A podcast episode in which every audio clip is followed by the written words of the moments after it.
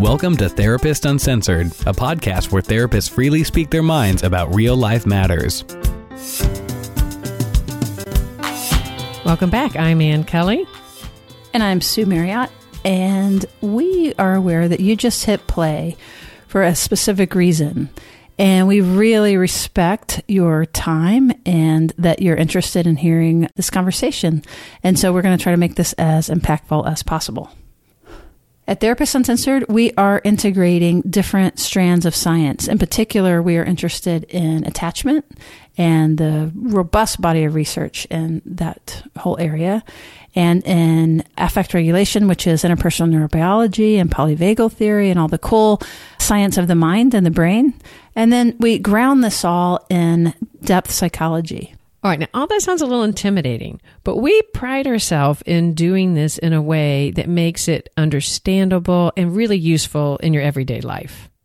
And if you've noticed, if you've been a listener for a while, we move around and we uh, talk about these things in different ways. But today we're going to do something a little different.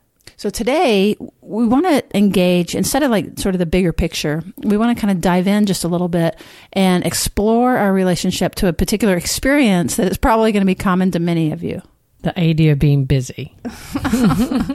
right. And and I notice you say the idea of being busy, but sometimes we confuse it, don't we? Absolutely. Thinking about when somebody asks you how you doing? What's one of the first things that come to your mind? Oh man i am so busy. It's true. It's like uh, hectic crazy. But what's the problem with that? Well you know because when people are approaching you oftentimes what they're wanting is a connection with you.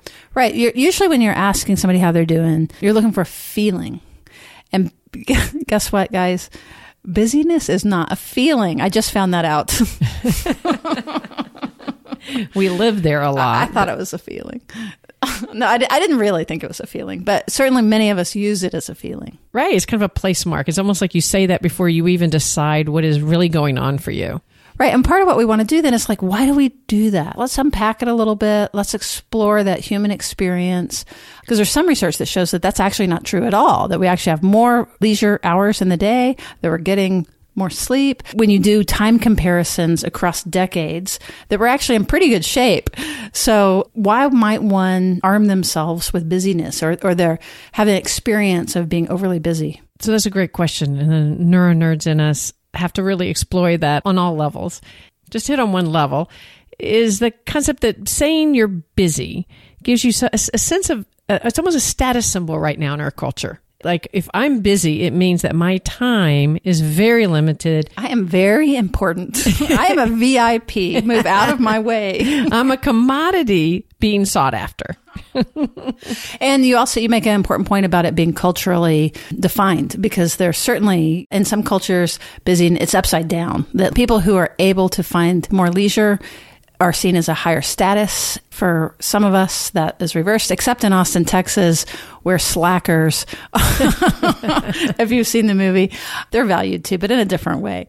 Yeah, and actually can almost produce a sense of guilt if you feel like you don't have your days full, if you feel like you have too much leisure in your experience.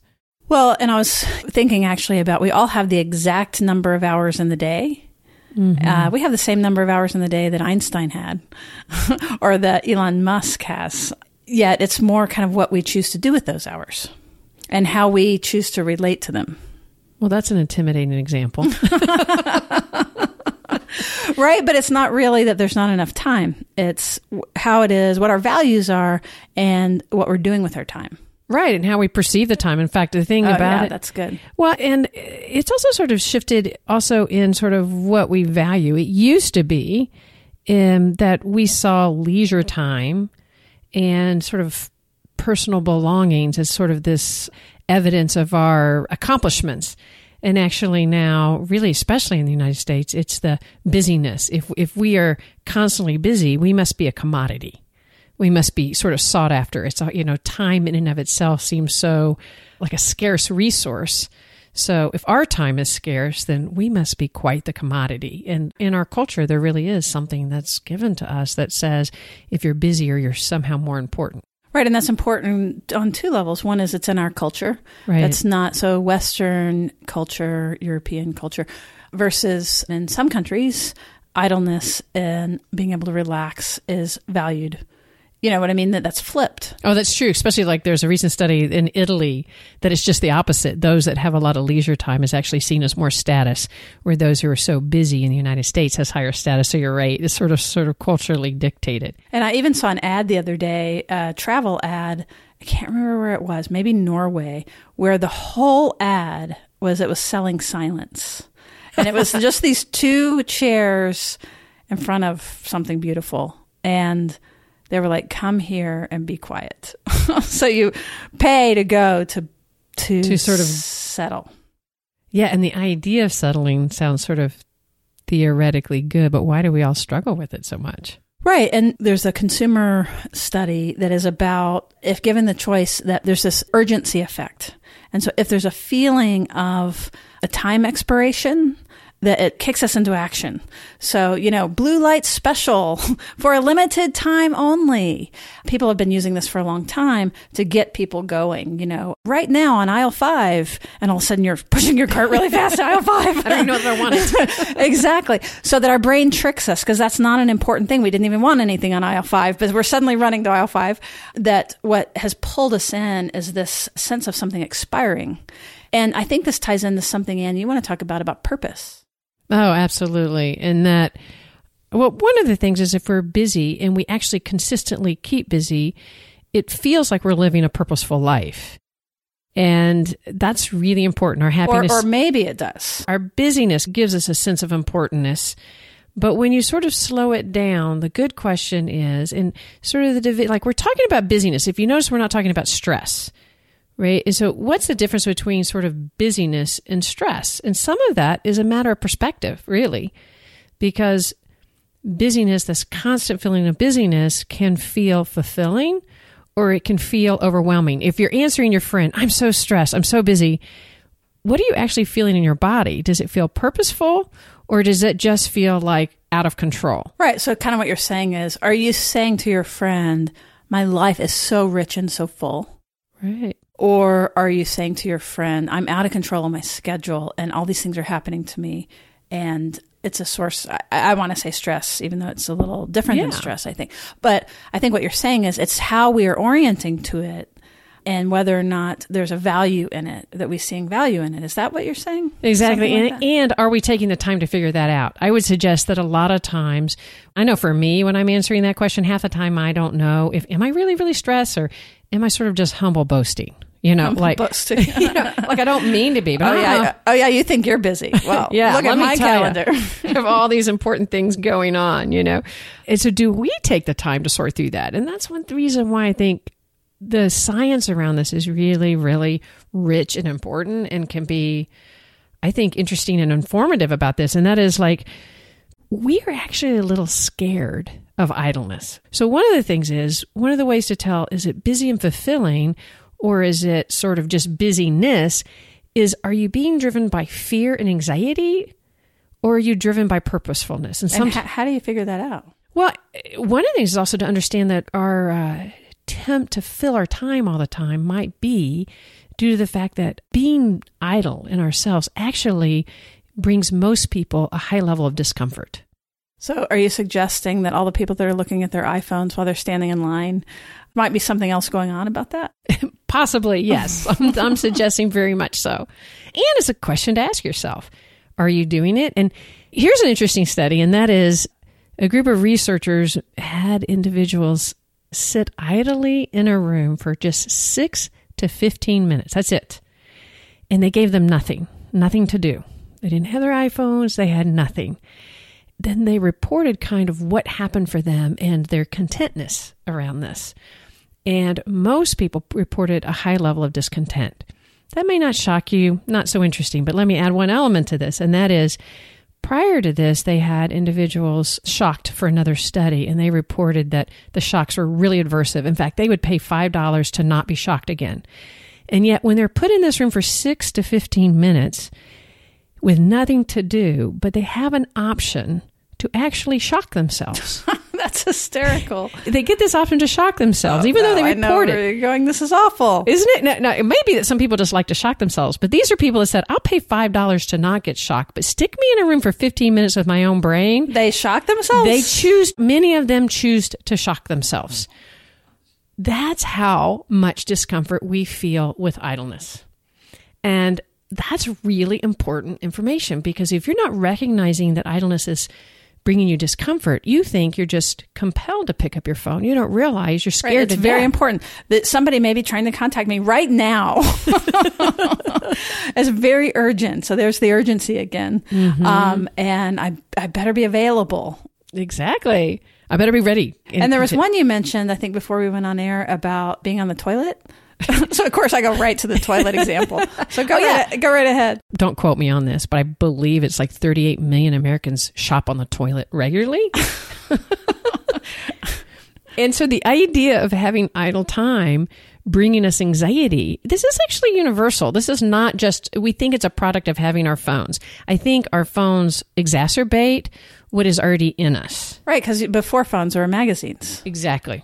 That to be idle is actually bringing a certain level of discomfort. And part of that is is a good thing. But the the, the funny thing is when given a choice, humans actually almost always choose the idleness. Now, isn't that interesting? That you're going to choose an easier route if given that. We often will choose the lazier route if we don't have a purpose to it. If we don't actually see a purpose in it, we choose idleness and we don't really recognize that that's bringing us discomfort. So if we're not seeing a purpose to sitting on the potty and and being with ourselves and letting our minds wander, yes. that we're going to be more likely to pick up the magazine or pick up our phone. Yeah, we're going to be more likely to feel discomfort and seek something that we ascribe as purposeful that may actually be in some ways creating then that moves from busyness to stress. It may then be creating a sense of stress because guess what happens when you pick up your phone? You're going to see the three emails you didn't do and the two texts. And, And so then you feel important and needed, and you get that little dopamine spike, which is always good when you discover something. Oh, look who wrote. Oh, It- look who texted. and if, ding, and if it stays in the element of importance, that's great. But what it often does is it leads us down to our incompetence of all the things we didn't get done. Right. So again, that's that urgency that I'm, mm-hmm. I've got to respond to this thing when it's actually not that important. That you, it, your phone could be in another room and you could respond in hours, and that would still be good. And that would still be good, especially if you don't feel the purpose of the idleness, which we'll get to. But people will often choose, and yet we are actually happier if we choose a purposeful, more active engagement with the world. But if given a choice, like if you give an individual a choice, another study, I won't get into all the details, but if you're saying, hey, you get to go turn in this form you just filled out right outside the door, or you're going to walk for the 15 minutes we're waiting to go turn it in, I think what you're saying is you fill out something, You fill and out- then yeah. you have a 15 minute break, and then you're told you're going to do something afterwards. Oh, you're going to let me talk about the study. Excellent. Yes. so, yes, exactly. You're like giving the, the, this research states you're going to give in between these two things. You have 15 minutes of idleness. So you're given the choice. Do you just go turn that form in right outside the door and come sit idly? That's what I would do. Or do you walk 12 minutes here and back? Which one would you choose? I'd probably turn the form in and then like do very important business on my phone. Unless they kept you from that. That's right. But you would, most people are going to choose, and researchers sort of suggest it's likely due to actually our evolution. And that is Homeostasis. Yeah, well, we used to need to conserve energy in order to stay to survive. So we have kind of an instinct to conserve energy. So you couch potatoes out there, we're looking right at you. and you can give yourself a break. We're supposed to like we believe our old brain believes we're supposed to conserve energy, but guess what? We don't really need that anymore, but our instinct is to take the easier route. But this is kind of interesting. So all you have to do is give that same participant a very small sense of purpose about why to do the walk. Right. So I think the example that you'd given earlier was that you would give them a piece of chocolate, no matter if they turned it outside the room, turned Or- it in, or they walked. And guess what people did? Well, it, well, it, it- if they give you a slight incentive, you're going to get dark chocolate if you want, and milk chocolate if you stay. You're going to go, oh, I'll go get the dark chocolate. But the funny thing is, it doesn't matter if they switch the types of chocolate. In other words, it really wasn't the motivation for the better chocolate.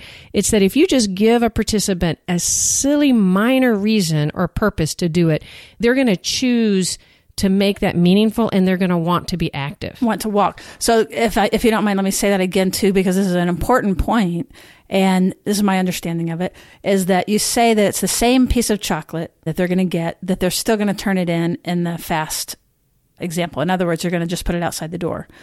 But if you change the chocolate in some way so that in their minds there's an incentive, so you give milk chocolate if you stay and dark chocolate if you walk, then much more likely you're going to engage in the walk because it feels purposeful.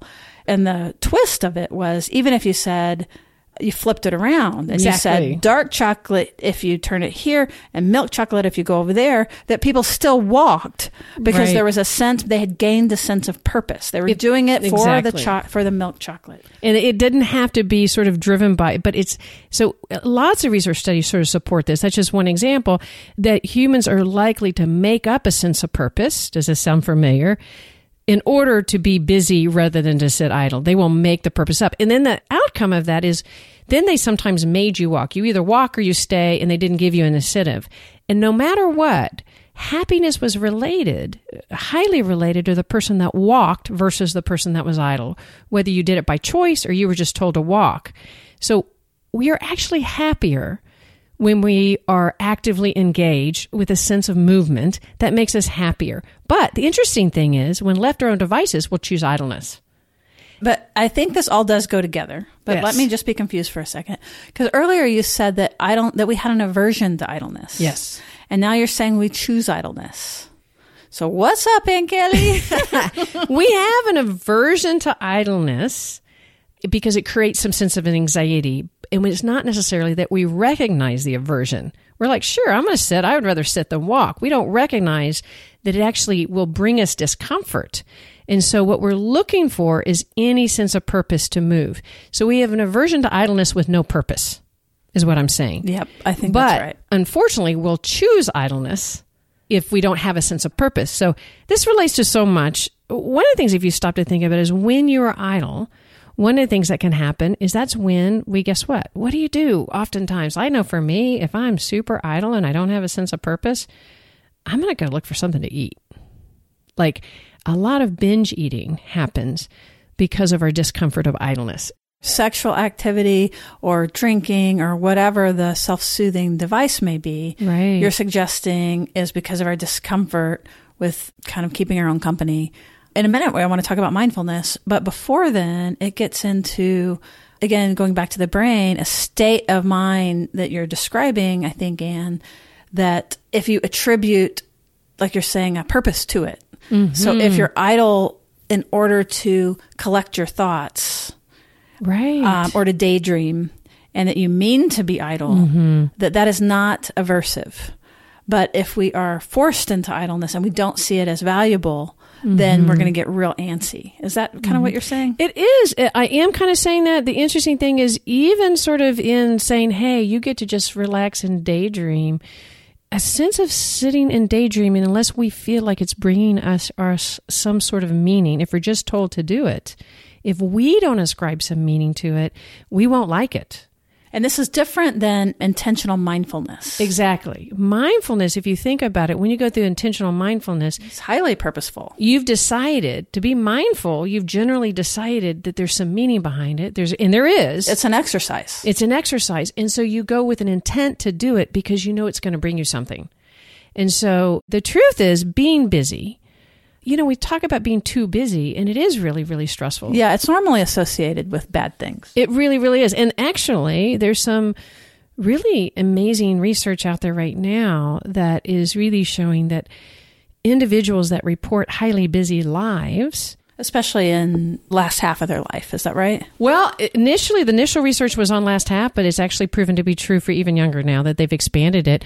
That people that report busyness and having too many things to do, too less time to do it, et cetera, et cetera, et cetera, actually is directly related to many positive aspects of your brain in terms of the aging. A lot of the studies have been done on aging, and that's not new information. You keep your brain going, Right. Puzzles and puzzles, et cetera. new skills, learn to play the guitar, that kind of thing.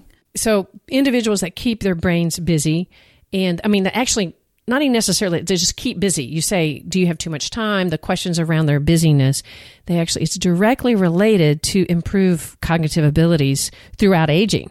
So it used to just be done on middle aged to older individuals, but they're finding that all the way down to 20. So they have increased processing speed, better reasoning, vocabulary, and what's also really improved episodic memory.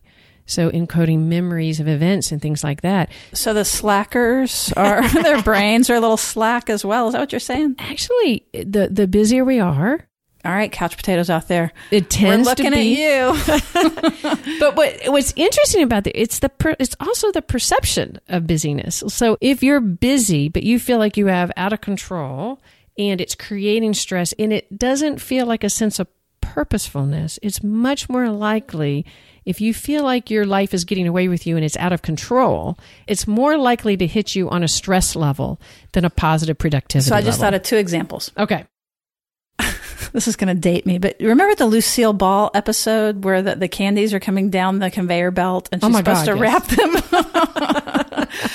so in other words, like she's not in control of the speed and she's trying to work and you know, they it speeds up. I don't remember if it speeds up or she just gets behind or whatever. Right, she starts right, right. stuffing it everywhere. She starts eating it, it's Right. coming out of her mouth. But the idea behind that is that when we don't perceive a sense of control and that things are just hitting us, so we're busy because like it's happening to us, Right. is where that we get into the cortisol and some of the stuff that's less healthy for us. This, this-. I'm checking out if this is. So the other example is like you said that you would answer like, "Oh, I'm crazy, crazy busy," you know, and you're writing your brother and saying that. But then when you give the pause for reflection and your life is actually full and you're doing kids and dogs and house and relationship and our incredibly wonderful caseloads and this super fun, incredibly rich podcast and so on and so on, that none of these things would be things that we would X out. So, in other words, that goes back to the fullness. And each of those things are very purposeful and meaningful. And so then we can turn it into the Lucille Ball example if we're not careful. Or I think what you're saying is if we can really pause and reflect that no, I'm not busy, I'm full, I'm rich. My life is really rich with all these meaningful things, and it's my choice, and I choose all of them then that that experience is the experience of fulfillment and purpose Right. and that then that's where that maybe we can be rocket scientists or something in the end because we're going to be so cognitively stimulated that our brains will be at the best that they can be That's a great point. Exactly. And, and and what it requires is to take a moment to actually reflect. Reflect on the busyness. So when you're answering, ask yourself when you're answering busy, busy, busy, stop yourself and reflect. Like, is the busyness? And then I really, really highly recommend sort of quarterly reviews of like, is the time you're spending in that busy, busy, busy actually matching that part of you that feels fulfilled and, you know, Right. and those matching up really will make a different answer. You're going to say, My life is actually super full. I don't have a lot of time for extra things, but it's a whole different body mind association when you answer that question as opposed to just that emphatic, quick answer. That makes so much sense and that makes me think again about what we started with about urgency the sense of urgency and being able to, to distinguish between what's important versus uh, a lot of us uh, you know how we end up spending our time that we're calling busy might be social media might be answering emails that we get lost in might be surfing might be i'm thinking of all these screen examples but doing things that feel like that we need to do them right now but in the big scheme of things the payoff is not like a way to measure is it important is what's the payoff when you do it and that a lot of times we end up pouring a lot of our our energy even into rumination and worry and some of these things that might give us a sense of that we're doing something. We've talked about that before on anxiety, but if we can step back and it's like what's actually important and where what are my values how am i spending my time that then we even the non-urgent things that are important like child rearing uh, or even like if gardening is meaningful to you, you know, or just whatever the longer term, like um, having a business plan if you're in business, or the things that aren't time limited. That's when we begin to like find them. And with that, then we have to make a more active decision. And maybe even what we would recommend as some of the outcome of this would be to time bound or schedule the things that are important but not urgent because that's going to get you on track to be moving towards a more meaningful and fulfilling experience, uh, fullness rather than, you know, a whack a mole. Hey, so let's just take a quick break to uh, thank our sponsor. Now, our listeners come from all types of professions and backgrounds all over the world, and we're so happy about that. And we are also really honored that many of our subscribers are mental health professionals like Sue and myself. And like us, many of you did not become clinicians because you were ecstatic about focusing on the business aspect of your practice.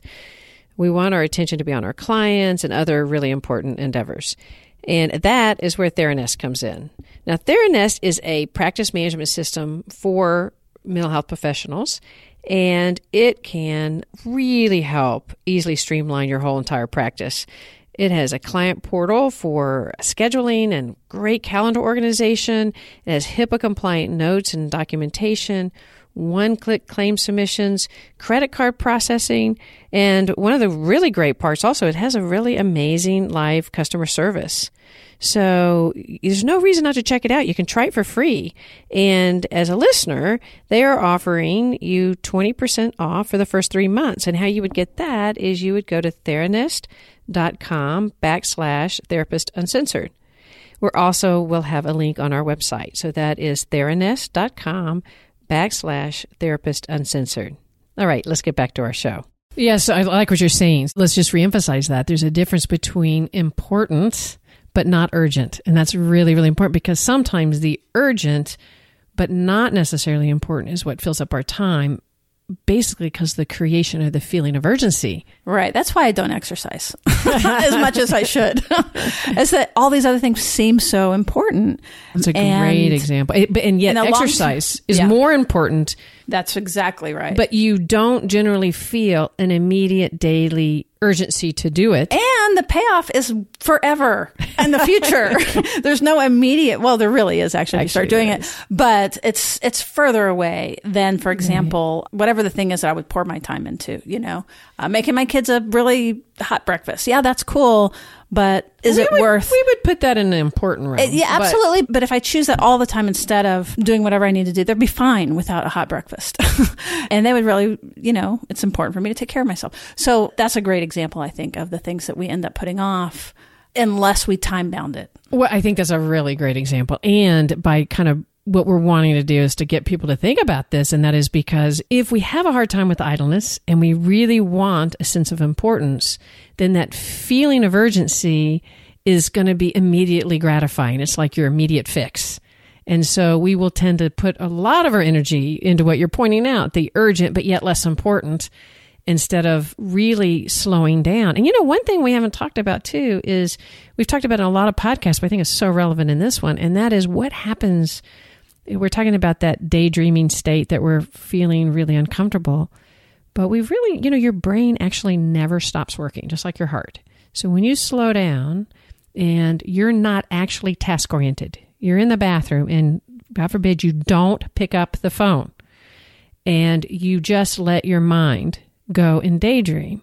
You know, an example that comes to mind, keep going, but I started thinking about some of my best consolidation of what I'm thinking or feeling is in the shower. Oh, that's a great one. You're not, showers are really good examples. I love you put that one out because you're not likely to have your phone in the shower, although I guess you could nowadays. But exactly, you have these idle times, and what's actually happening in your brain, it used to be we thought most of our consolidation activity happened at night when we slept.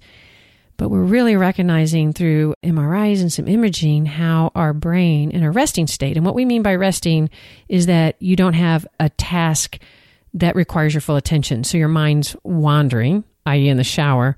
So different than mindfulness practice. Different than mindfulness yes. practice because mindfulness is attentional focus, but your mind's just wandering and you're daydreaming. It's like that 15 minutes where we could shock ourselves. Oh so that's a terrible setting. You're going to have to. People aren't going to believe you, so it's you're going to have to true. reference this. So, but in the shower, you have a purpose. So you're you're not getting anxious because you're showering, but while you're showering, your mind's rolling. Right? You're likely thinking about your grocery list or your day, depending on what time And in that resting state, your brain is actually activated in different areas. And they actually are doing a lot of research on that. I'm really excited about the research that's likely to come out on this. But one of the things we're really showing is that it's called a resting state. Some areas is default mode, but you've got a resting state happening in your brain. And there's a lot of theorizing about what's going on. But one thing is like you just used the word your brain's actually consolidating things. It's actually the time when most of your ingenuity can be tapped because your brain is open. And one of the things that they suggest is that different areas of your brain that aren't often connecting are giving chances to connect.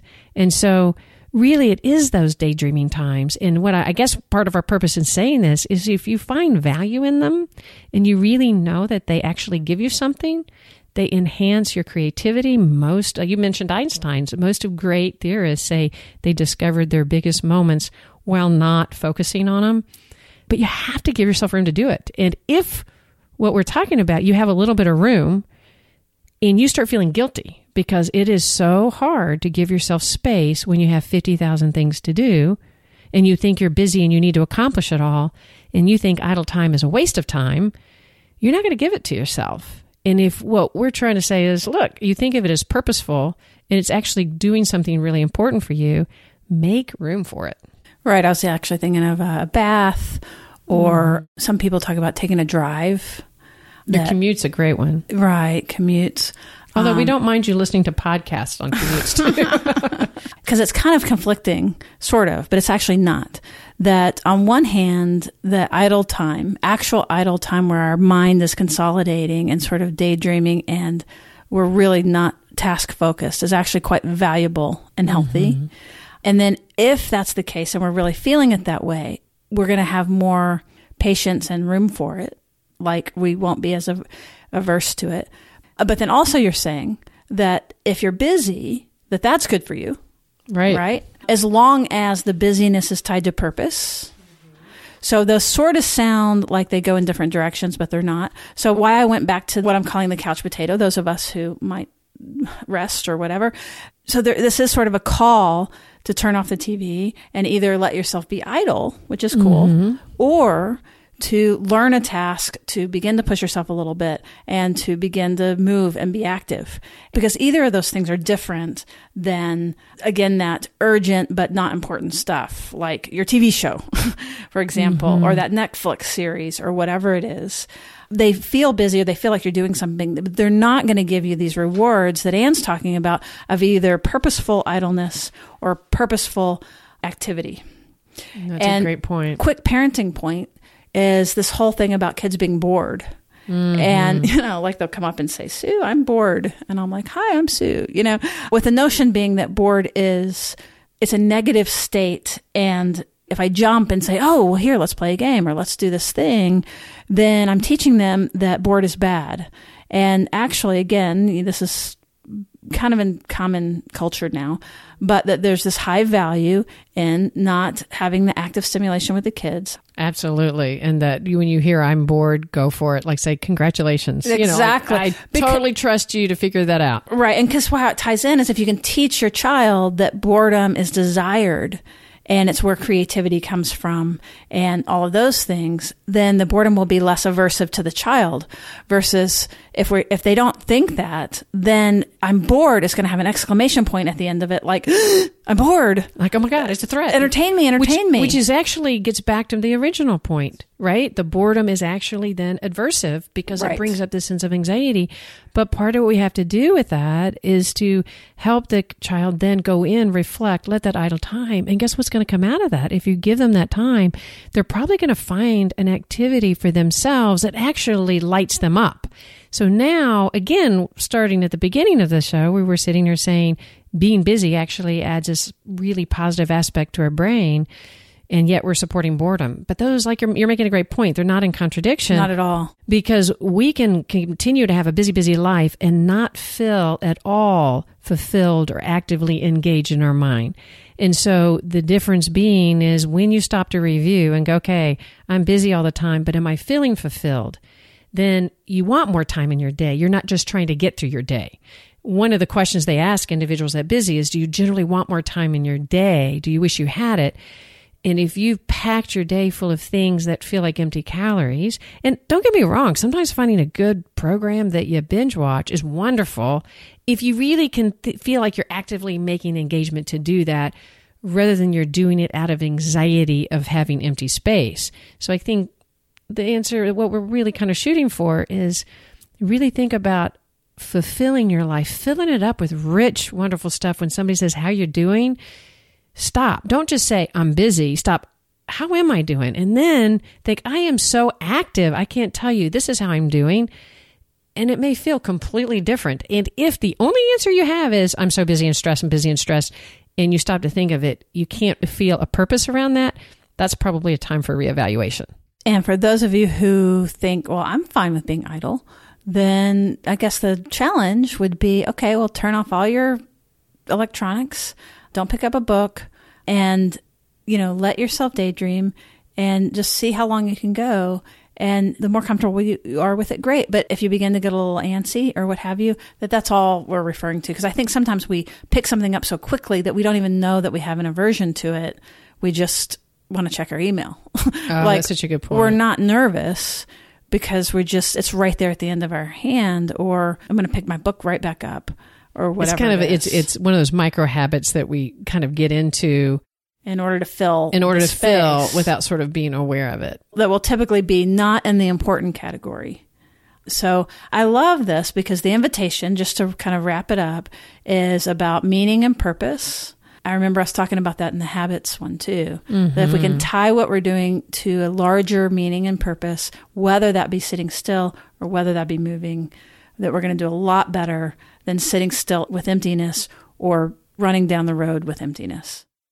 Yeah, I love that. I love that wrap up. And to add just a, a little bit of that is also allowing that free time without purpose, knowing that that is actually purposeful. And to get back to this, sometimes we just feel guilty. I know I do sometimes.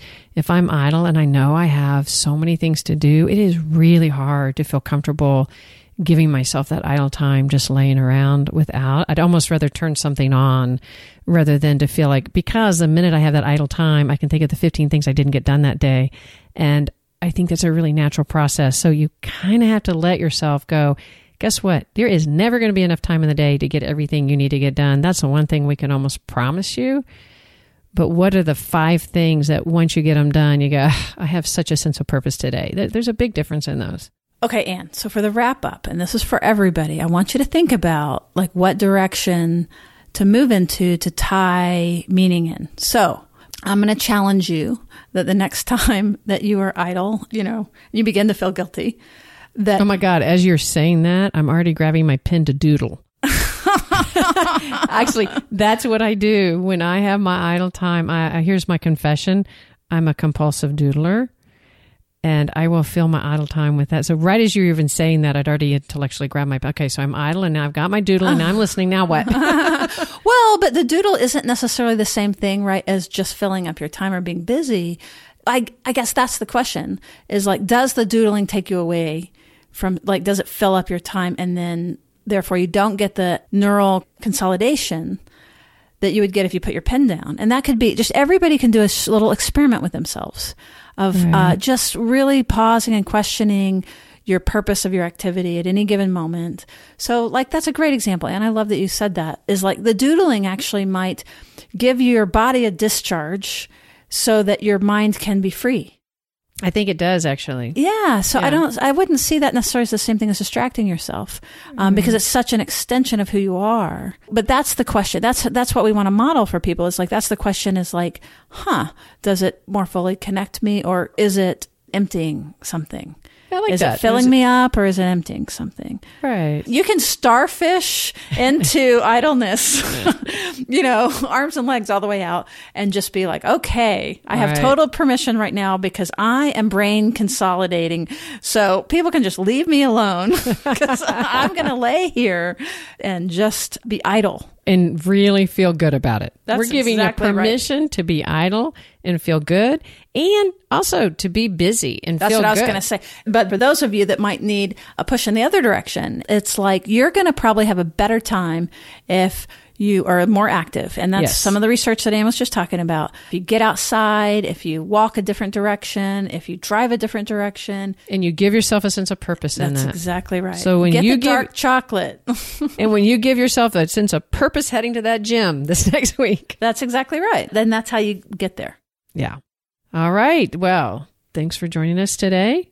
And if you enjoyed what you hear, please pass it on. And we would be, this is a labor of love, and we would feel great appreciation if you could take the time to write us, rate, review us. We listen and read all, and we really, really appreciate it. Yeah, the reviews especially. We really just get so excited anytime there's a new review. So big wave to all of you who have left us a note. We're so, so appreciative. Because we know it takes your time to do it. so you get busy with something that does have value. That would be meaningful and purposeful. Exactly. All right, you guys, we'll see you around the bend. Therapist Uncensored is Ann Kelley and Sue Marriott. This podcast is edited by Jack Anderson.